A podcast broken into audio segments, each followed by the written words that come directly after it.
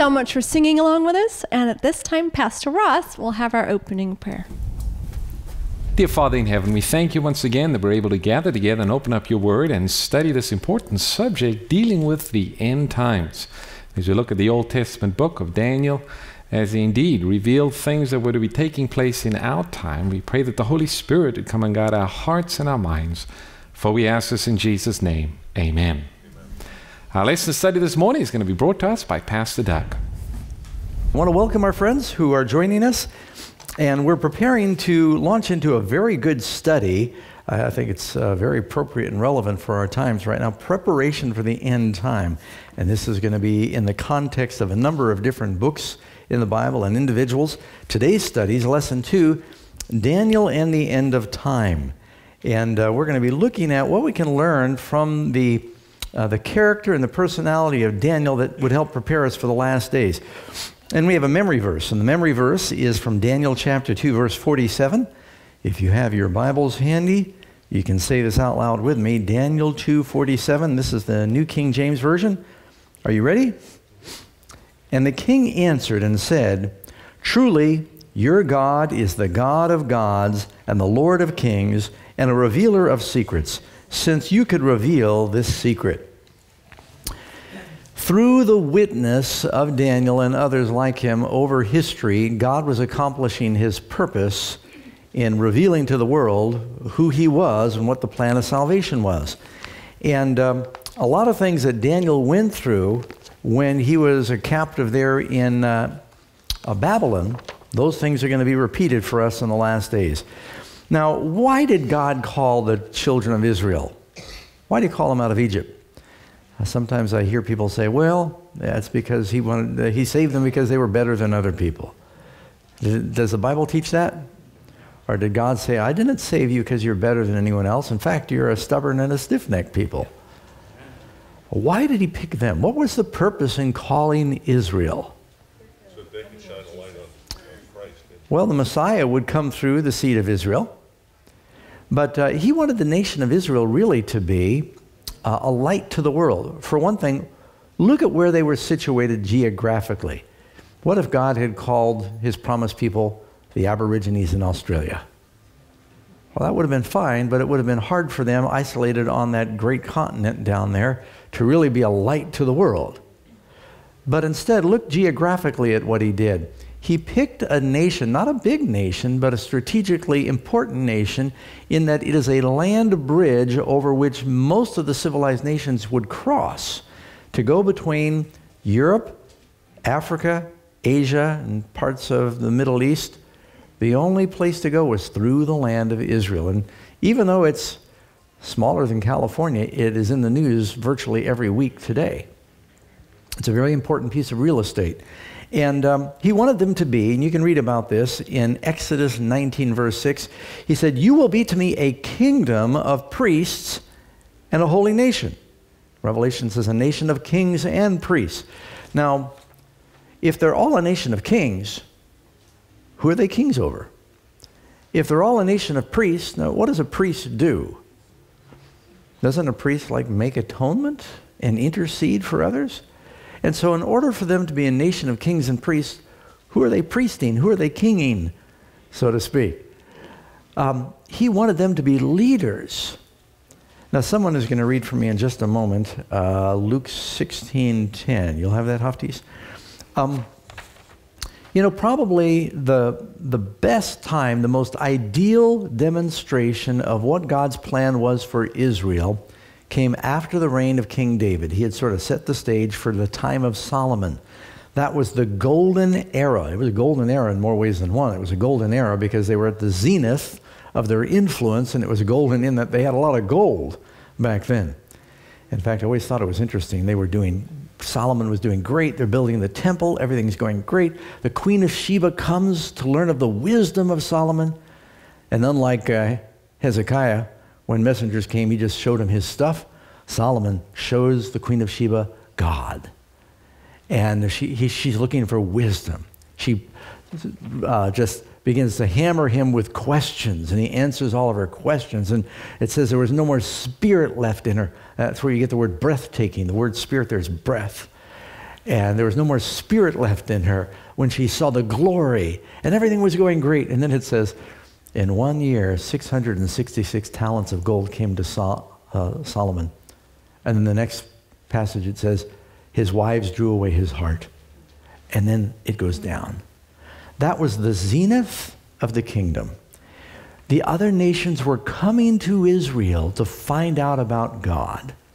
They had become a light to the world. That was what he wanted them to do in being a nation of kings and priests. He wanted them to show the other nations God. But they didn't seem to do it very well in prosperity. So God ultimately had to do it in adversity. And now they became witnesses most effectively when they were being uh, captives or occupied by some other kingdom. Um, you can look in Mark 11 16. It says, Jesus said he wouldn't allow anyone to carry wares through the temple. And he taught them, saying, Is it not written, My house shall be a house of prayer for all Jews? Is that what it said? It says, For all nations. What was God's plan when he built the temple for the time of Solomon? That just Jews should pray there? Or it was to be a house of prayer for everybody. He wanted everyone to come there and to worship there. And so he wanted them to be a nation of missionaries to the world. All right, now we're going to go on to the first section here faithful in what is least. And this is based on a verse. You're going to read that for us, please. Luke 16:10 He who is faithful in what is least is faithful also in much and he who is unjust in what is least is unjust also in much Now, do the little things matter in our witnessing in the last days? Um, one of the great stories in the Bible, matter of fact, I think more chapters are dedicated to Joseph in Genesis than any other individual. Joseph wasn't even in Israel when he's being the greatest witness. Joseph is a captive in another land. And so he is in a country that is occupied by a different force, and yet he is witnessing for God, and God is using him to save many in those circumstances. What is the status of the church in the world today? Do we run things? Or are we an occupied country? uh, the world's sort of been hijacked by the enemy. Can we be witnesses in spite of that?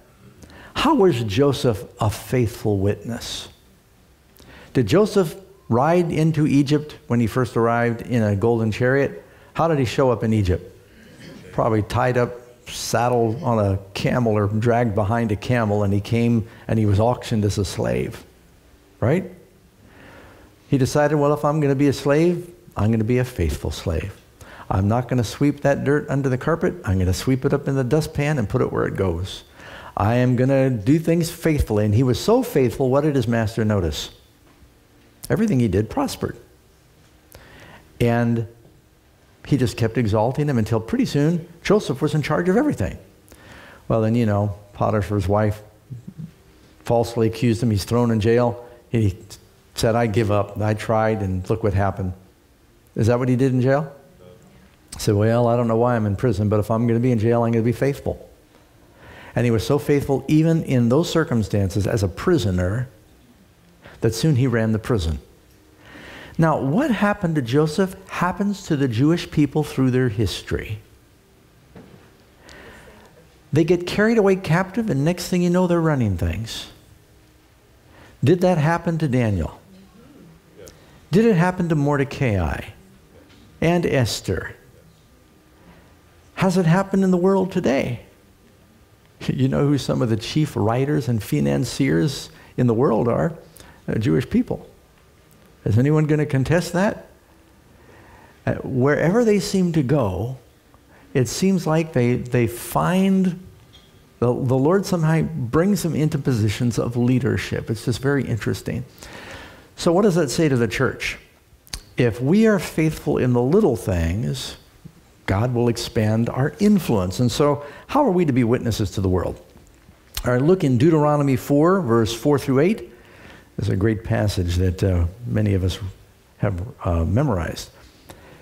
Deuteronomy 4 4 to 8. But you who held fast to the Lord your God are alive today, every one of you. That's a good promise. Hold fast to the Lord, you're alive. Surely I have taught you statutes and judgments, just as the Lord my God commanded me, and you should act according to them in the land you go to possess. Therefore, be careful to observe them. This is your wisdom and your understanding in the sight of the peoples who will hear all these statutes. The other nations are going to hear about it. Even if you were to conquer all the Canaanites, the other nations that come from afar that trade with you, they're going to hear about your laws. And they're going to say, Surely this is a great nation and a wise and an understanding people. For what great nation is there that has God so near to it as the Lord our God is to us? And for whatever reason we might call upon him. And what great nation is there that has such statutes and righteous judgments as are in this law that I set before you this day? You know, the wonderful thing about the laws of Moses is they're, they're not superstition. Many of the government laws in the world are based on the Mosaic law. They're not based on the laws of Hammurabi. They're not based on the Magna Carta. They're, well, I guess there's some that are based on the Magna Carta. They're not based on uh, some of the superstitious laws uh, of the world, but the law of Moses. Most kingdoms have realized those are just and righteous laws, and so many world laws are patterned after them. And so others will notice even little things like that. Uh, so, did God call them just to save them, or why did He establish them? Look in Isaiah 56, verse 6. Isaiah 56, verse 6. And also the sons of the foreigner who join themselves to the Lord to serve him, and to love the name of the Lord, to be his servants, everyone who keeps from defiling the Sabbath and holds fast my covenant. I want to pause right there. Uh, some people might say, well, the Sabbath, that's for the Jews. But what does God say to the sons of the foreigner? It's for everybody who takes hold of my covenant. Even them I will bring to my holy mountain and make them joyful in my house of prayer. Their burnt offerings and their sacrifices will be accepted on my altar. For my house will be called a house of prayer for all nations. See, God wanted the other nations to flow to Israel. And this last verse in this section is one of my favorite. In Zechariah 8:23. Thus says the Lord of hosts, in those days 10 men from every language of the nations shall grab the sleeve of a Jewish man, saying, "Let us go with you." For we have heard that God is with you. It's like they, they grab hold of him and they say, Look, I'm sticking with you. Uh, you're lucky. Kind of like when uh, I heard when Pastor C.D. Brooks was flying one time, he used to tell the story about how they got into some terrible turbulence. Plane was sh- shaking and rocking, and they put on the seatbelt sign, and then they made the announcement for the, the flight attendants to sit down and buckle up, because it's really serious when the flight attendants buckle up. And then it was bouncing, and then they saw lightning flash outside the window. And the lady sitting next to Pastor Brooks put her hand on his hand. He said, I'd never talked to her yet. And, but he, I guess he had mentioned he was a pastor. And she said, I'm so glad I'm sitting next to a pastor. it's like they think there's some kind of good luck there. but you know, many of the nations have seen how God preserved the Jewish people and there was a blessing there. And what is the church today? Spiritual Israel, right? And so people are going to say, you know, God is with you. Sometimes when you witness to your neighbors, they might think you're a little odd and peculiar. But if you're faithful, when they go through a trial and they're looking for some advice, you'll be surprised how all of a sudden they knock on your door and they and they call on the phone and they say, "Could I talk to you a little bit?" And when they're going through some crisis, if we're faithful in those little things, they will look to us. Now, one example of this, if you go to Daniel chapter 1, the book starts out with a test of faithfulness on little things. What was that test about? Food. What was the first test for Adam and Eve about? Food. Oh, that's a little thing. You, you Seventh day Adventists, you make such a big stink over little things, like food. So, was it a little thing for Adam and Eve? All the misery and the trouble you see in the world around you today can be traced back to eating something you're not supposed to eat. Isn't that right? and then look in the book of Daniel, it starts out that way. Uh, the story of Samson, how does it begin? The angel comes to the wife of Manoah. I always wish we knew her name. Just calls her the wife of Manoah. And says, uh, You're going to have a baby. Be careful what you eat. Isn't that interesting? Now, let, let me just uh, refer to this real quick. So, here in Daniel chapter 1, it says that, you know, they're carried away captive. They're thankful that they're not just, you know, working as slaves cutting stone in a quarry somewhere. They get to work in the palace, be part of the university, and they, they've got, you know, nice environment. And, um, you know, it's always nice when you're in a hot country if you get a job where there's air conditioning, right? And so they've got it pretty good. And the king says, not only that, but we're going to provide your food. But there's a problem there. Uh, on three, three different levels, the Babylonian, regular Babylonian food that they had assigned to the, the students of the captives, uh, it has things in it that God said are unclean. Uh, there's alcohol, not, they're not supposed to drink. And then some of the food, the meat in particular, is sacrificed to idols probably before it's butchered. Daniel says to the, um, the guardian, the chief of the eunuchs, he says, Look, can you do me a favor? He said, uh, I am determined. I cannot defile myself with the regular food.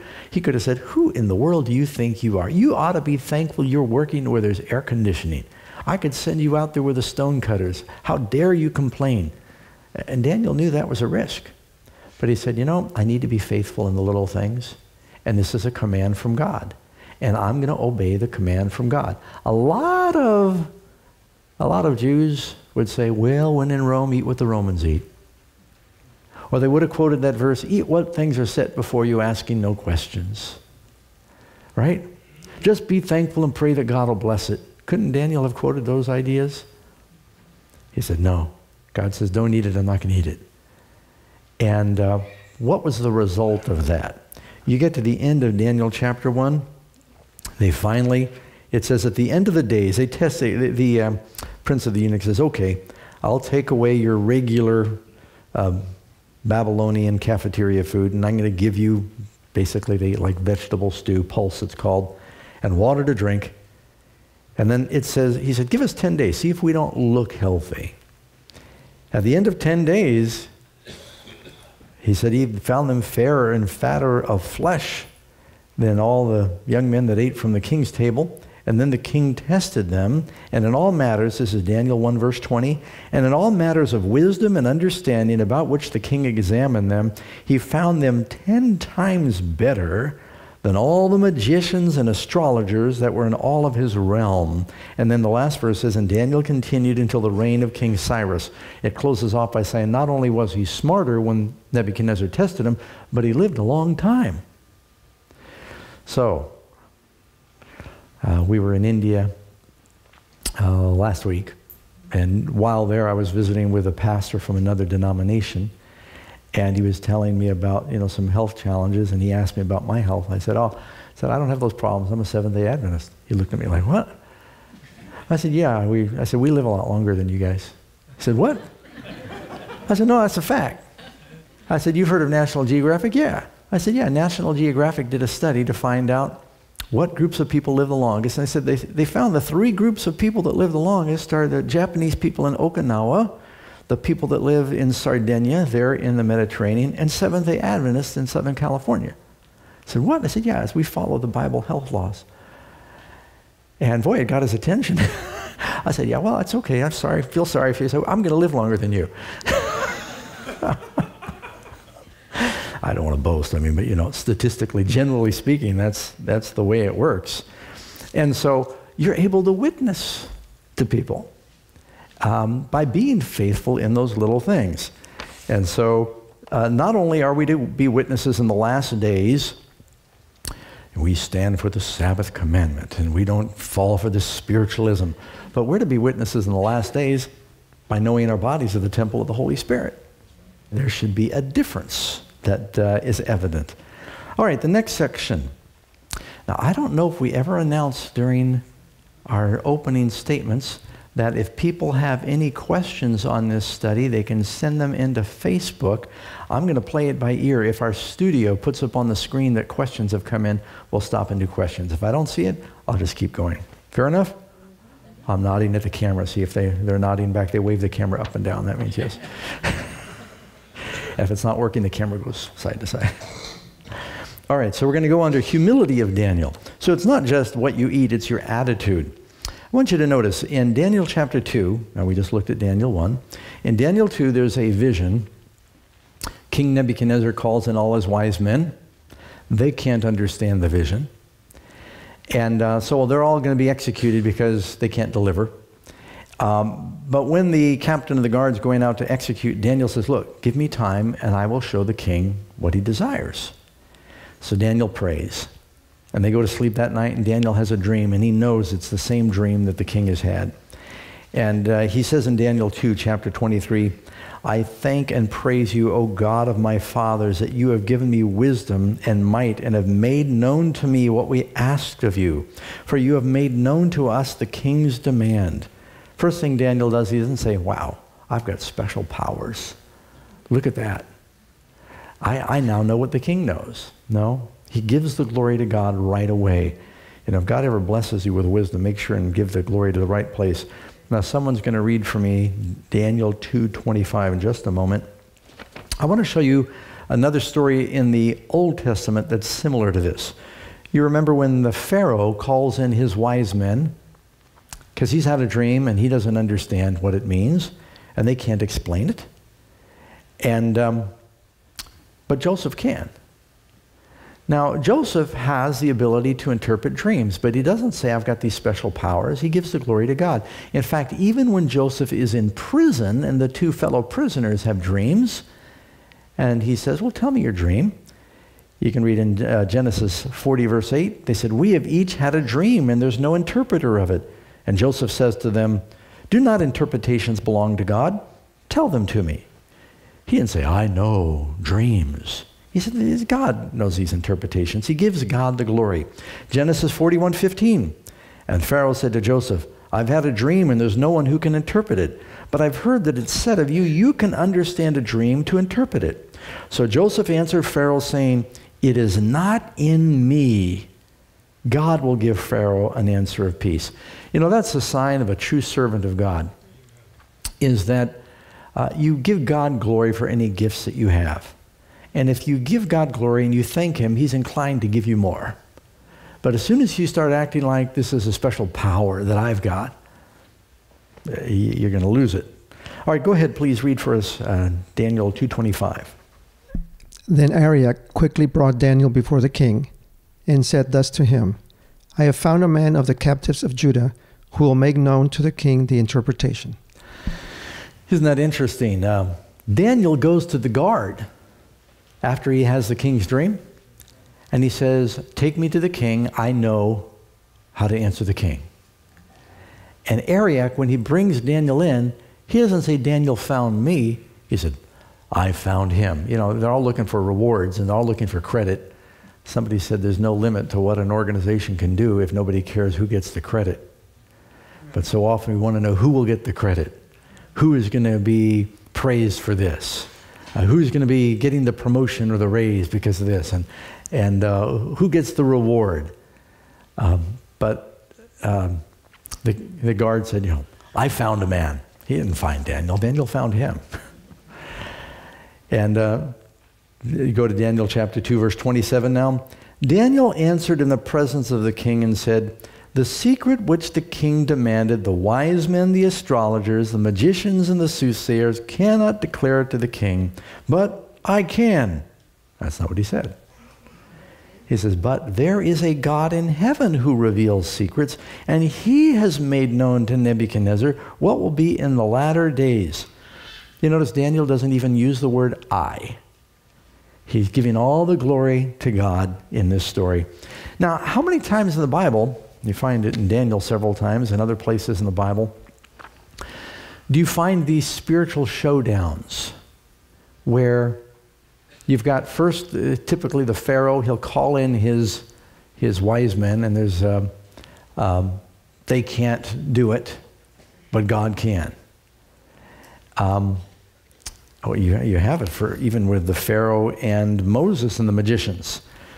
You know, a plague comes, and um, they try to duplicate the plagues. the magicians of Pharaoh are able to duplicate the plagues of the blood, and they're able to duplicate the plagues of um, it, the frogs or something. They couldn't do the lice, is where they finally they couldn't do that.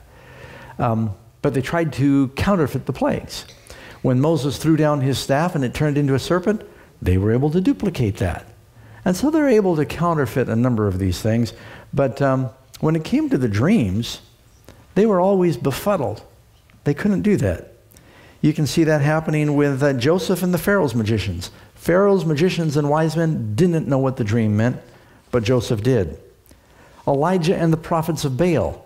You get this showdown, and they could not make the fire come down from heaven, but Elijah could. You got Micaiah and the prophets of Baal.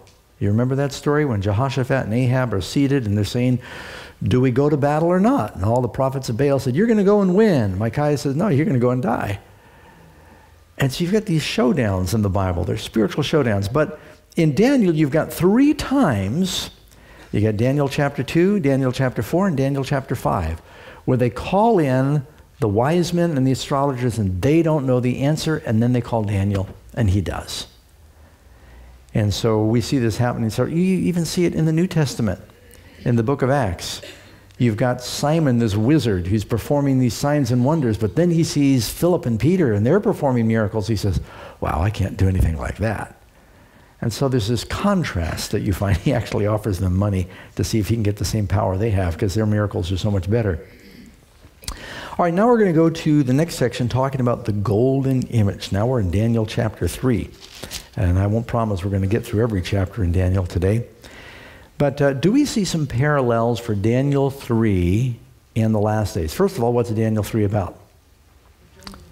It's the golden image Nebuchadnezzar makes a golden image and he tells everybody to pray to the golden image. And those who do not bow down and pray to the image will be killed.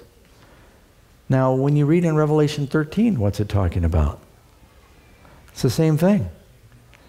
Those who do not pray to the image should be killed. First, they can't buy or sell, and ultimately they'll be killed. Do we see some parallels happening here in these two support in these uh, two narratives.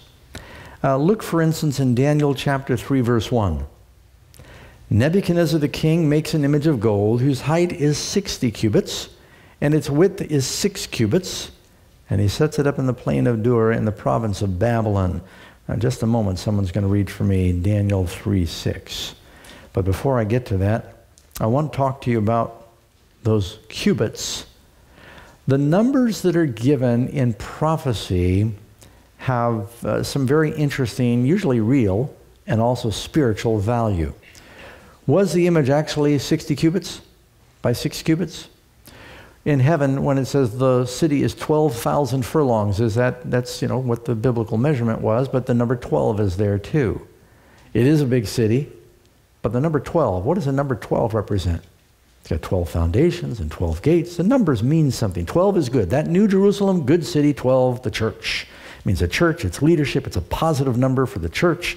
High priest has got 12 stones on his breastplate, talking about the people of God on the heart of God. The number six, what day was man made? It represents the worship of man. And um, I think it's interesting. Do you find the number six appear in Revelation 13? Now, in Revelation 13, you've got 666. Here you've got 60 by 6. But I'd like to submit to you it's 60 by 6 by 6. Uh, I got this from uh, Dr. Leslie Hardinge. He was saying that in the ancient world, when they gave measurements, if they did not give you the depth, it was because it was the same as the width. Here's an example of that in the Bible. If you go to Exodus 30, verse 1, it says you'll make an altar to burn incense on. This is the altar of incense. And he said, uh, You shall make it of acacia wood. A cubit shall be its length, a cubit its width, or what we would call its depth. It'll be square, and two cubits its height. This isn't hard to picture, is it? You got a cubit, 18 inches by 18 inches by 2 times 18, what, 36 inches. So the, the depth and the width are the same, the height is different. And so what Dr. Hardinge was saying is, is that image was 6 by 6 by 60. And so it's, you know, you can't escape that the numbers even are similar that you find in Daniel chapter 3. And he makes an image. And those who do not pray to the image should be killed. Well, is there a problem with that for the Jewish person? Is there a commandment that says don't make idols and don't pray to idols and little children keep yourself from idols and and you find that all through the Bible. So what happens in the story? Uh, Daniel 3 6. And whoever does not fall down in worship shall be cast immediately into the midst of a burning fiery furnace. All right, you got a death decree. Is there a death decree in Revelation? It has to do with worship. You've got true worship and false worship. You know, I always thought it was interesting that the Bible begins by Adam and Eve having two brothers. These are the two, sorry, yeah, they had two sons. These are the first two people that are born. Adam and Eve are created, right? And um, they're instructed because of sin to sacrifice, and this is part of their worship of God. God gives them instructions that they're to, there's going to be a sacrifice, there's going to be a shedding of blood for sin. Well, Abel's willing to do this. Cain, he thinks, well, it's easy for you because you're a shepherd. I'm not. I'm a farmer, so I'm just going to do it my way. And one does it his way. They both claim to worship the same God. One does it God's way. One is true, one is false. The one who is false persecutes the one who is true, even though they're claiming to worship the same God, even though technically they're brethren. They've got the same roots in their parents, and one kills the other. Then you get to Revelation, you have the same thing. In the last days, both groups are going to claim to worship the same God. They're going to all claim to be Christians. And one is going to persecute the other. That's what really shocks people. People think the beast power is going to just tell everybody they got to put on red leotards and have horns. No, it's going to be worship. They're going to call it worshiping God. They're going to say they believe the Bible, and someone's going to impersonate Jesus, and, and it's going to look real. You can read that in Revelation 13, 15. He was granted to give power to the image of the beast, that the image of the beast should both speak and cause as many as would not worship the image of the beast should be killed. And he causes all, small and great, rich and poor, free and slave, to receive a mark in their right hand or in their forehead that no one might buy or sell except the one who has the mark or the name of the beast or the number of his name. And here is wisdom. Let him who has understanding calculate the number of the beast, for it is the number of a man. Number six, remember, number of a man. Number 666. Now, so the trumpet blows and the Babylonian music plays and everybody bows down except Shadrach, Meshach, and Abednego. And they're ultimately thrown in the furnace because they will not break God's law. See, they've got to make a decision. Do I obey the law of God or the law of man? In Daniel chapter 3, the test is regarding the second commandment. In Daniel chapter 6, the test is regarding the first commandment. Daniel will not have other gods. He doesn't pray to King Darius, right? Daniel 3, it's the second commandment. When you get to Revelation 13, it's the fourth commandment. It has to do with the commandments that have to do with worship of God. And it's going to be a big test in the last days. Um, oh, I won't say that right now. So when they stood up, they're thrown in the furnace. And does God deliver them from their fiery trials? You know, you may be persecuted for your faith. I can guarantee you, if you stand up for truth, you'll be delivered. You might be delivered in the resurrection, as many martyrs will and you might be delivered miraculously like Daniel, Shadrach, Meshach, and Abednego. Daniel in the lion's den and his friends the, in the fiery furnace. But I, I heard a pastor say one time, when they did not bow down and they stood up for God, what was the result of their witness and faithfulness in little things? At the end, Nebuchadnezzar, he falls down before them. He said, your God is a real God. He issues a proclamation that nobody's to speak against the God of Shadrach, Meshach, and Abednego.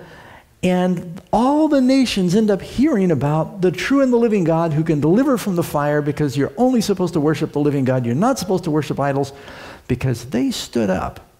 God accomplished through those three Hebrews in a foreign country what he had been wanting to accomplish through Israel when they had their own land. he was able to accomplish more through Daniel in the lion's den when he stood up than he was through Israel when they were in their own land. God is going to be witnessing to the world through us during that small time of trouble when we stand up for our faith. And even now, it still happens today. So we need to be faithful and be bold about what we believe and don't be apologetic. Okay. Um, so we talked about the image a little bit. Then the next section is dealing with, oh, you know, there's one more thing I wanted to show you. We, we were talking a moment ago about pride, and it's not in sequence, so I, I waited to jump ahead. The humility of Daniel, you remember that? What happens in Daniel chapter 4?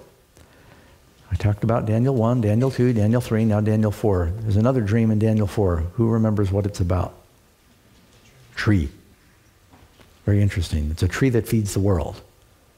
And it's a tree of life. It's a tree that gets cut down, and it's got a band of bronze and a band of iron. And um, wise men are brought in. They can't interpret the dream. And finally, Daniel's brought in. He interprets the dream. And he doesn't want to tell the king what it means because it, it doesn't bode well for the king. The king says, Tell me, tell me, don't be afraid. He says, Okay, you're the tree. You're going to be cut down. And um, because of your pride. And the king, he kind of shakes him up, and Daniel says, Let me give you some advice. Break, out, break off your sins by doing righteousness, and it may be a lengthening of your tranquility. So prophecy is going to happen, but you might have a lengthening of your tranquility if you break off your sins. Humble yourself. So the king does for a while, but you know, it just, it's hard to be humble when you're great. You ever heard that song? And here he had this, uh, this big kingdom, and everyone's bowing to him, and he looks out of his balcony, sees all the glory and the things that he's built and all he's accomplished, and he just cannot stifle those inner voices of the devil that say, Aren't you great? You ever heard those voices before? You are so wonderful. Finally, he gives in to it. He, you heard about the uh, pastor, I think it was Pastor John Knox, a great reformer, and he was standing at the door greeting people after a sermon one day. And one of the sisters says, Pastor Knox, you're the greatest preacher in all of Scotland. And he said, I know, ma'am. The devil tells me every week. so Nebuchadnezzar could not resist it. And he said, Ah, oh, is not this the great Babylon that I have created for my majesty and my glory and me, me, me? And it says, While the word was still in his mouth, a voice came from heaven. Said, It's being taken away from you. And he turns into an animal. Well, you know, after seven years, somehow they managed to keep his throne intact and ran things for him. But after seven years, his, his mind comes back to him again. But um, if you look in Daniel chapter 5 now, this is the handwriting on the wall. Again, proud grandson of Nebuchadnezzar. He's mocking the God of heaven. He's worshiping idols again. He's praising the idols with the vessels from the house of God. And the handwriting comes on the wall. It says, Mene, mene, tekel, upharsin. Uh, Daniel tells the king, when he finally, again, the wise men are brought, they don't know what the handwriting says. Finally, Daniel's brought, he knows. Now, you notice, I, I don't want to rush past this point. When the wise men cannot tell what the writing says, king doesn't know what to do. Because Daniel has sort of been semi retired during his whole reign after Nebuchadnezzar. But the queen comes in now, and she says, Oh, I'll tell you who can read that. Because there's a man in your kingdom that has the spirit of the living God. Daniel's reputation had gone out. And this is what we should be doing in the last days. We want to live so close to God that people say, Oh, there's a man. There is a man. Isn't that great? That the king would say, There is a man that uh, in your kingdom. Daniel comes in, he tells the king, he said, You should have known better. He says, You knew what happened to your grandfather. Even if you didn't know about me, you knew about his pride. You knew about the golden image and idolatry. You know, knew what happened um, with the uh, three Hebrews and when they were trying to uh, mock the God of heaven. And he says, speaking of Nebuchadnezzar, in Daniel 5, verse 20, but when his heart was lifted up and his spirit was hardened in pride, he was deposed from his kingly throne and they took his glory from him. He says, You should have known. Yeah, you know, if you can't learn your own lesson, learn from the mistakes of others. And um, then, of course, uh, Belshazzar died that night because of his pride, too. Now, so you see that um, they're being witnesses on, uh, to the Gentiles. Uh, you see this also, um, what happens at the end of Daniel chapter 4. At that time, I, Nebuchadnezzar, lifted up my eyes to heaven. My understanding returned to me. I blessed the Most High. I praised and honored him who lives forever. Now, you know, virtually all of the Bible is written by Jews, with a couple of exceptions. Chapter 4 in Daniel, who writes that? Isn't it interesting? You would have a Babylonian writing a chapter in the, Dan- in the book of Daniel. Nebuchadnezzar the king, to all peoples, nations, languages that dwell on the earth, peace be multiplied to you. I thought it good to declare who's writing chapter 4 of Daniel. How dare you put a pagan king's chapter in the Bible? But you know what the chapter tells about? It's his testimony. You got the testimony of the king's conversion. Because of the influence of Daniel, Shadrach, Meshach, Abednego, Nebuchadnezzar, you got a Babylonian writing a chapter in the Bible. That's something. And of course, the Gospel of Luke is written by Luke, we believe, was a Gentile. The rest of the book is pretty much written um, by the people, the Jewish people. So uh, he's being a great witness in that foreign can, in that foreign land. Um, and he issues a decree.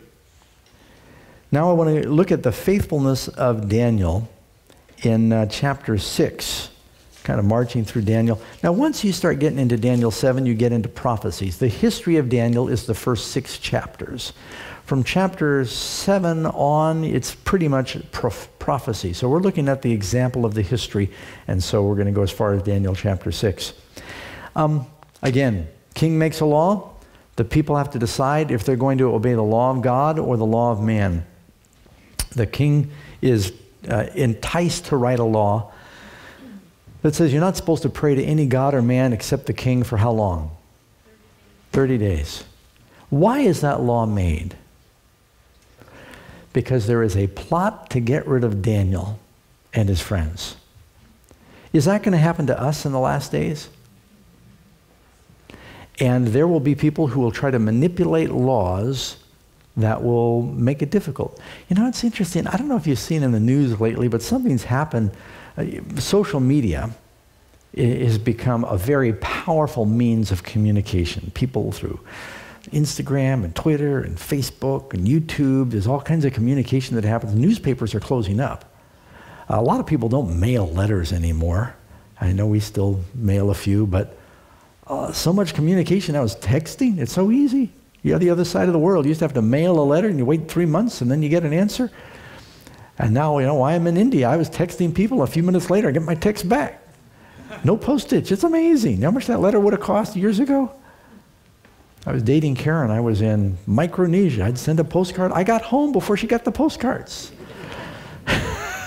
but now you just you send a little text. Social media is very powerful, and they've got a lot of control. They're beginning to decide what they will and they won't allow you to say. And I'm getting little notes from people and saying, you know, we were just blocked from Facebook or Instagram or Twitter or one of these things because we said something Christian, but they said they thought it was biased. Or they don't want that kind of, or we didn't meet the right criteria. And I could just see where there's going to be all kinds of persecution, including the ability to freely communicate. And so, uh, in the last days, there's going to be laws that are going to hedge us in. And so, we need to make up our minds that we're just going to stand for the right no matter what happens. So, they try to get rid of Daniel. And they get the king, they trick the king. King likes Daniel. They trick him into signing a law that you can't pray to anybody. They follow him around first. And they can't find anything wrong with Daniel. He's faithful in everything that he does. And um, are people going to be spying on us?